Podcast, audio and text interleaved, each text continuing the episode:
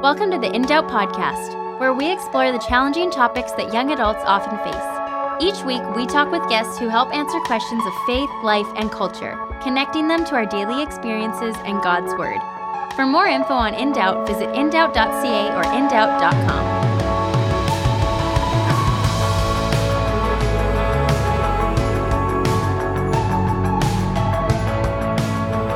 Hey, welcome to In Doubt. My name's Daniel Markin, and today I'm joined by Dr. John Neufeld. Uh, Dr. John, it's good to see you. It's been a while since we last spoke. You've been busy up to a lot of things, uh, including sipping Starbucks coffee from your leaky cup and uh, writing a book. Yeah, I've got a leaky cup from Yeah. Starbucks. That's right. They, Starbucks gave me a cup that actually leaks out the bottom. So, Daniel, it's not a perfect world after all. It's not a perfect world after all, but you do have to admire the cleverness in Starbucks to get you to come back, right? My cup leaked. Oh, I'm sorry. Well, would you like to purchase a sandwich now? Uh, or you know that that's how they get you in the end, right? That's how they get you. They lure it. you in. Yeah.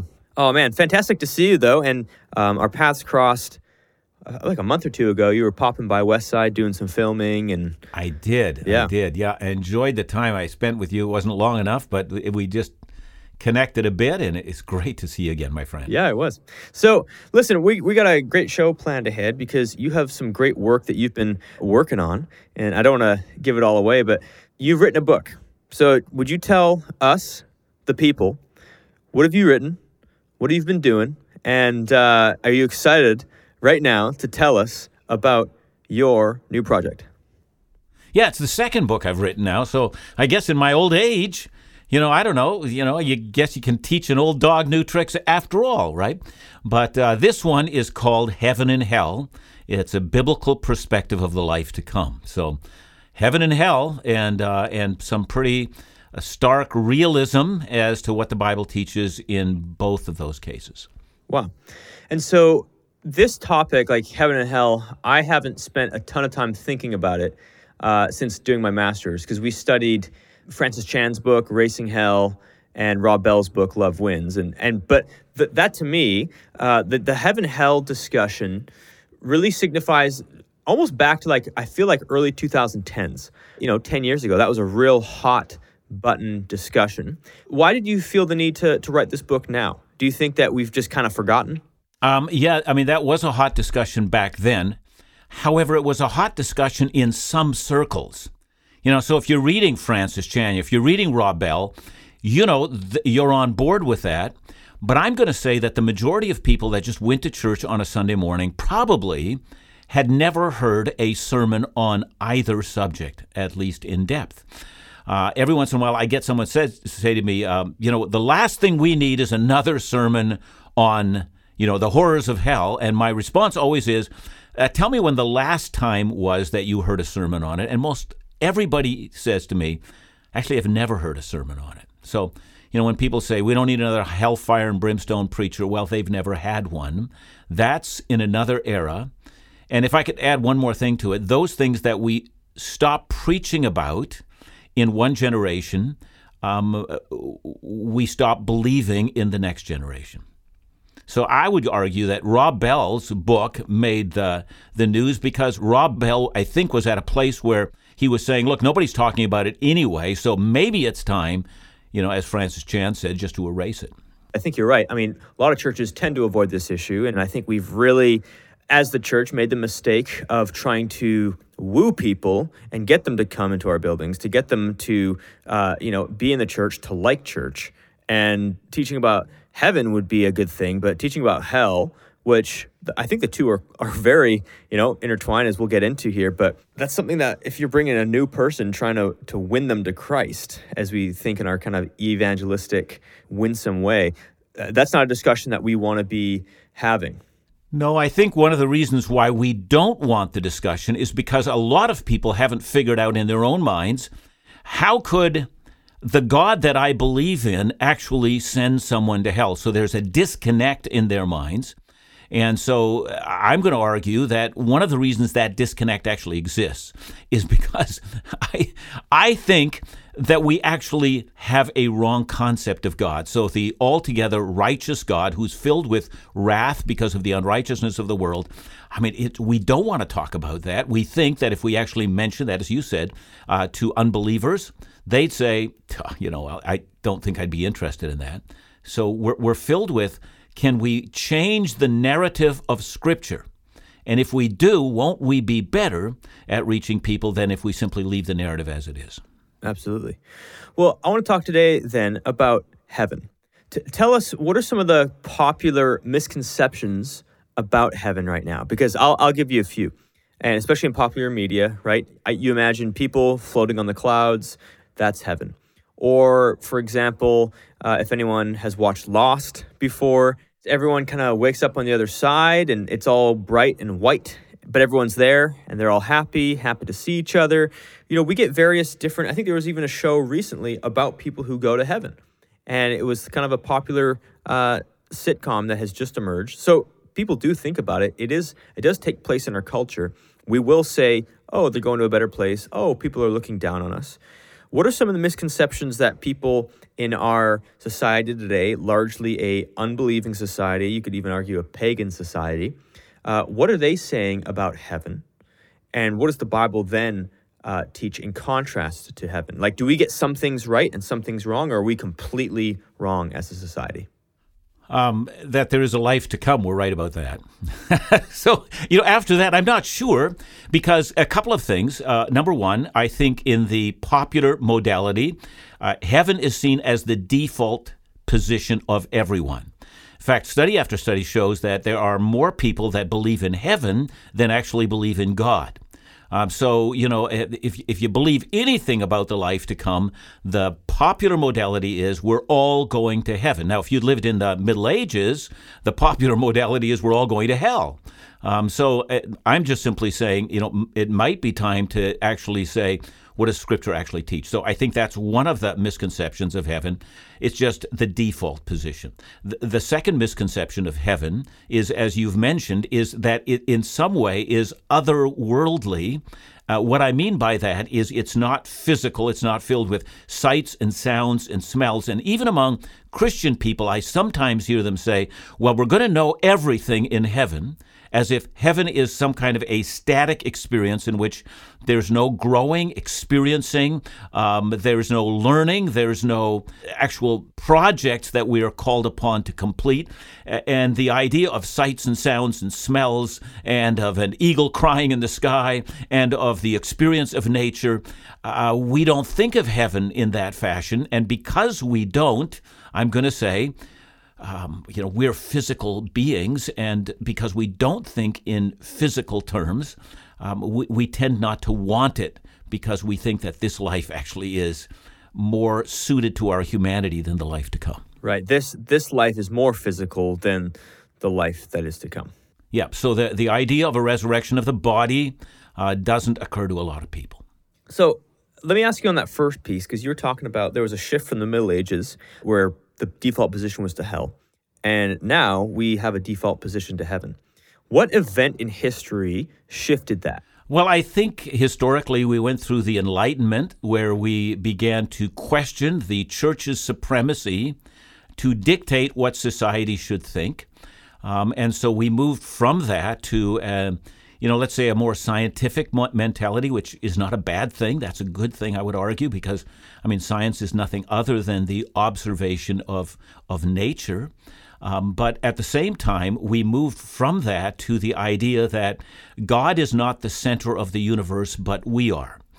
Um, I mean, e- even if you think about how theology often gets played out in people's minds, it's really all about how can I be fulfilled?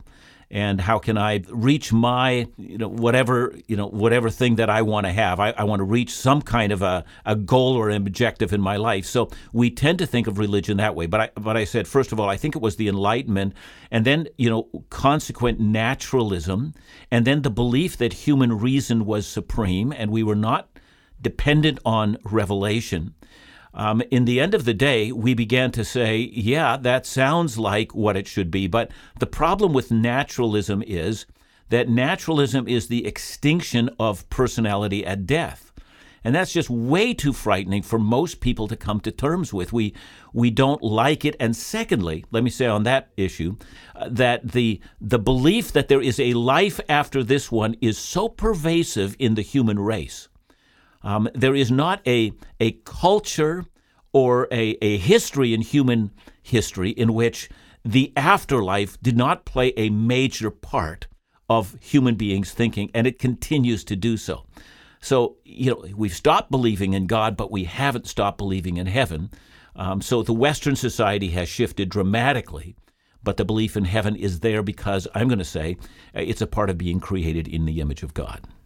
Yeah, I like that. I think we desire, I mean, was it C.S. Lewis who said if you desire something beyond what this world can offer, right, then you're clearly, your desires for something greater, and it must be only something God can provide. And I think an aspect of that is you look at our physical world, which is under a curse, by the way, and we do long, there's a longing, a righteous longing, especially in believers, for that to end.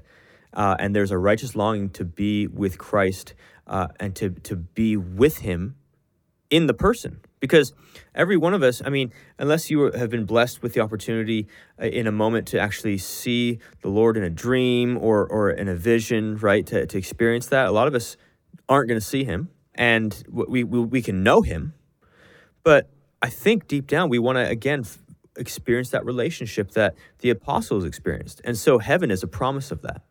Yeah, it's a promise. It's a promise that you know that that there is an eternal future awaiting each one of us, and and and the Bible does uh, affirm that. Now, I want to say something about that. It's not as if being human means that we go on forever.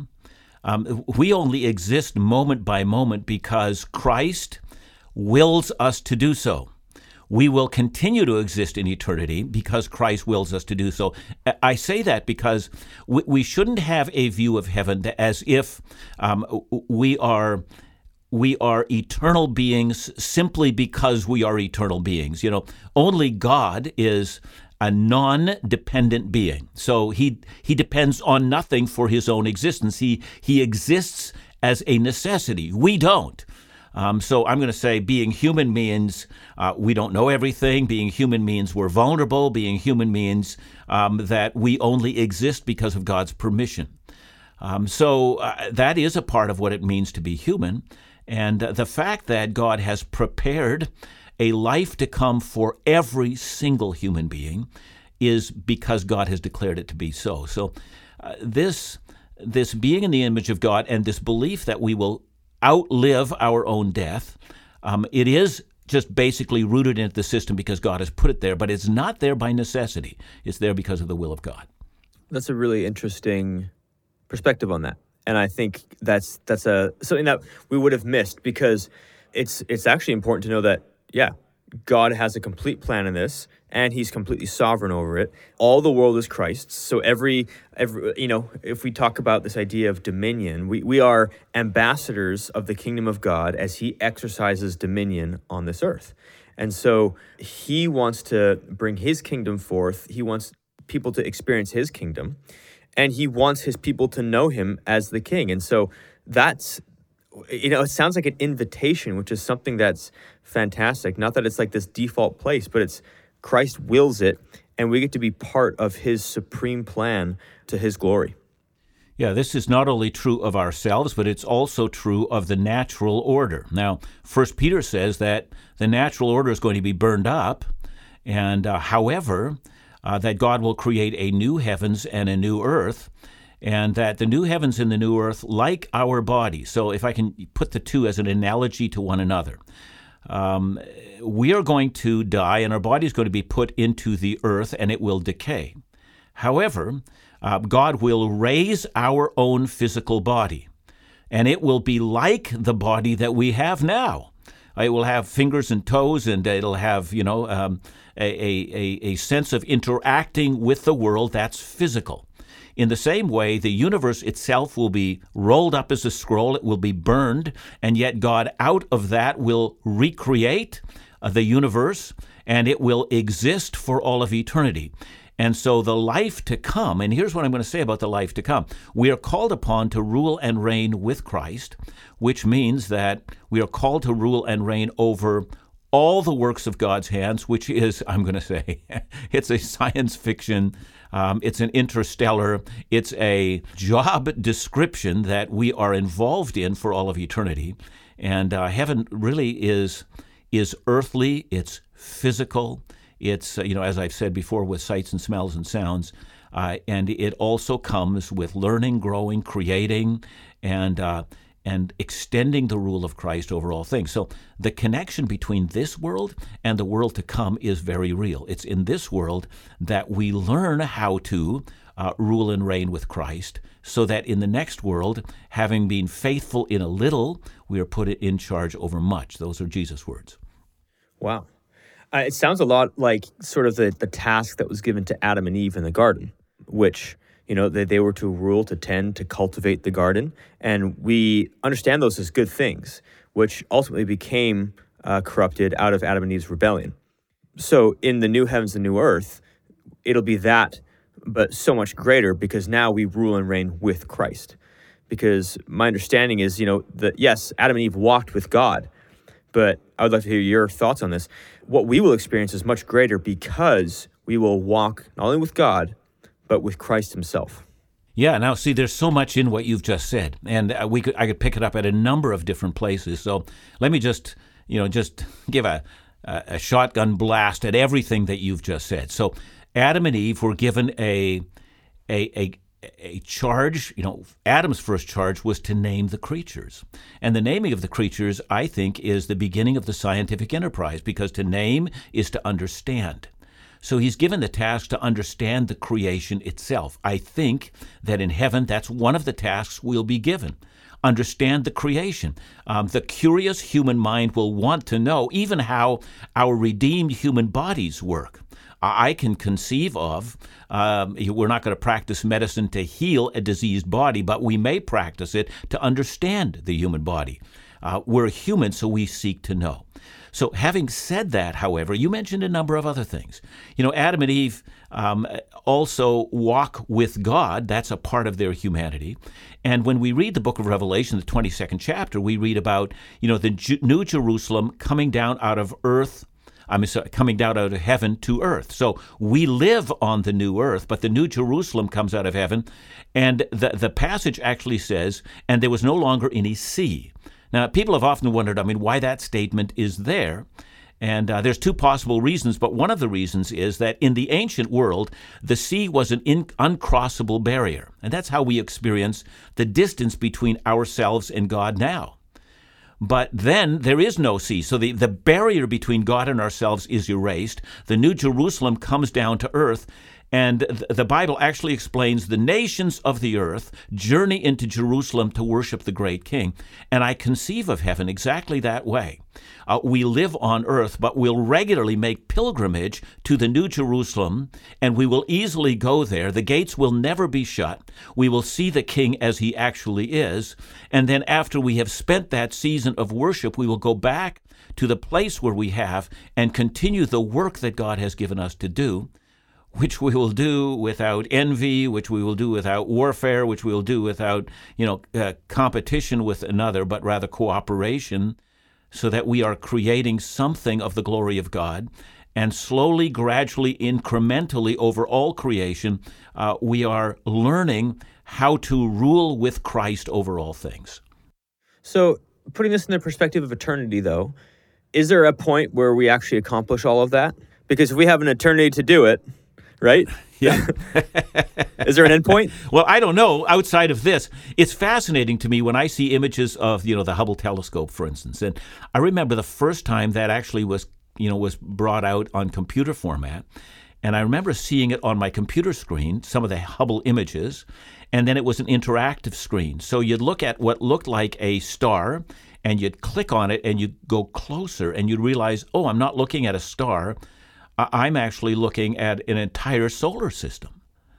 And then you recognize there are solar systems beyond number, and you begin to say, oh my land sakes, we live in a solar system, the Milky Way, and yet I don't know how many more of these there actually are. So, you know, I mean, eventually eternity means do we actually plumb it all? I don't know. Perhaps the work of God's creation, we're not told, uh, carries on. but it doesn't seem like when you think about the creativity of God that it knows any end. And so I, I don't know after we've been in heaven for a million years and we have uh, progressed, and I'm going to say progressed, uh, we won't have sinned. Uh, we won't struggle with sin anymore, but there are things that we will learn and grow and learn how to rule and reign with Christ in a more efficient fashion. I don't know where that'll all take us. Um, but but I do think we need to see the life to come in those terms, not static, but dynamic, growing. And if eternity itself can't encompass that, I, I don't exactly know how that works, but that's the vision that we're given. Hmm. Um, I like what you're saying about the, you know, we have the old creation, and then obviously as Christianity teaches this new creation. Um, and I think it's an important way of explaining it. Like, you know, there's the creation fall, redemption, restoration paradigm, right? That we will often use. I've, I've often found it really helpful to say creation, fall, redemption, recreation, because I think that helps to, to bring that all together that no, it's going to be the created order, but recreated uh, so much better without folly, without any sort of error. You know, there's no brokenness, there's nothing. It's it's the new heavens, the new earth. Here's my question though. Uh, that is an event that's going to be happening in history. And from what I can tell, at the you know at, at, the moment of this recording, Christ has not returned. We are still sitting on in you know our little respective studios. We're not currently uh, with Him in glory. So what happens to everyone who has died, gone to heaven before this return of Christ and the ushering in of the new kingdom? Yeah, it's a great question because that is the question, by the way, that leads to the writing of First Thessalonians and Second Thessalonians. Because in the Thessalonian church, I mean, that's probably the first letter that Paul's written. Um, perhaps Galatians is before that, but nonetheless, um, you know, the, the question is, they Paul has been there for a short period of time. He has told them something about the hope that they have, and now some of the people have died and you know they're in a panic and they want to say, well, what happens now? So, you know, the Bible, uh, you know, has given us a wonderful map of that already. So, you know, we know that Paul, on a number of places, says to be absent from the body is to be present with the Lord. So when we when we die, we know that the body dies, and the act of death is to tear the soul from the body. Um, so in that moment, something happens to us that's never happened to us before. At our creation, we were created body and soul together. And now, this is the most unnatural of events that our soul and our body are torn from each other. And yet, Paul says to be absent is to be present with the Lord. We have, you know, images. Uh, Jesus tells a parable of the rich man and Lazarus. And immediately after death and before the second coming, both of them are already experiencing a life in the world to come. Uh, we also have in Revelation the uh, souls who are under the altar who are crying out, How long until you avenge our blood? Um, so they have a question. Even in the Old Testament, you remember Saul, um, you know, he calls upon a witch and uh, she resurrects Samuel and is shocked because, you know, she's a huckster and never expected Samuel to actually show up. And uh, Saul cries out in terror as well. And so clearly, Samuel is experiencing a life before the second coming, before the resurrection of the new body. So the question that we're often asked is in this interim period, uh, what is the life of the believer who has put their hope in Christ and who has now had experience of their soul being torn from their body? Well, one, we know that they are consciously present before the Lord. But what's the nature of that experience? And the Bible tells us precious little, but here's what I think. You might remember in 2 Corinthians, Paul says he was taken up into the third heaven, and then he adds, whether in the body or out of the body, I don't know. In other words, the experience was so vivid, and now that he thinks about his experience of taking being taken into the dwelling place of God, he's he's wondering about what was the nature of that. Was I actually bodily there because it felt so real, and yet I'm not sure at the same time? So, is this intermediate period in which believers immediately go into the presence of God, does the experience of it feel bodily even while we await for our final body? I tend towards that view, although I can't say it with an absolute assurance. But I can say also with Paul, however, It's better by far. So here's my analogy. Imagine you're living in Tuktoyaktuk in January. And if you don't know where that is, it's way up north, right? And it's in the land of the midnight sun, but it's also in the land of the midnight darkness. But you've been told you've got a beautiful house that's been purchased for you on the shores of Maui, and that's where you're going. So the day comes and you catch your flight and you're on the way. But you have a, layover in Vancouver. And uh, Vancouver, compared to Tuktoyaktuk, is better by far. But Maui in January, well, that's way better than that. So I, I think it's an analogy that might work. I'm not saying that when we die, it's not perfect because heaven has got to be perfect. But yet, we await for the resurrection of the body, and yet we experience a life that is far better. Daniel, given that we're created as physical beings, you've got to say to yourself, well, physical beings live physically. So, how is it that we haven't received a resurrection body, and yet we're experiencing life as so much richer than we've experienced it before? How does that actually work? So, the best analogy that I can think of is it's probably similar to what Paul has experienced when he went to the third heaven. Yeah, it's, that's a fantastic uh, illustration of that. You know, um, I, mean, I mean, we say, "Come, Lord Jesus," and we we hope that's now, but you know, it's going to be, like you said, it's the upgrade in that sense from Tuktoyaktuk to uh, to Vancouver, and and ultimately that being the upgrade of being with Christ now in person uh, is going to be amazing. So, uh, John, we're coming to the end of our time here. I'll give you the last word um, just as we were kind of closing up our, our program. But um, where can people get your book? Yeah, I, as far as I know, just get onto the Back to the Bible website, backtothebible.ca, and order it right here at Back to the Bible, and you'll be sent a copy. And uh, you'll find on our website that uh, the book is being offered in the month of November for free. So uh, you'll be able to get that simply by either getting on the website or you can contact us as well just on the phone. Perfect. So uh, we will include all that information as well in the show notes, or you can find it on the website. But John, thank you for uh, your time, and we look forward to speaking again soon. Thanks for having me, Daniel. Always a delight.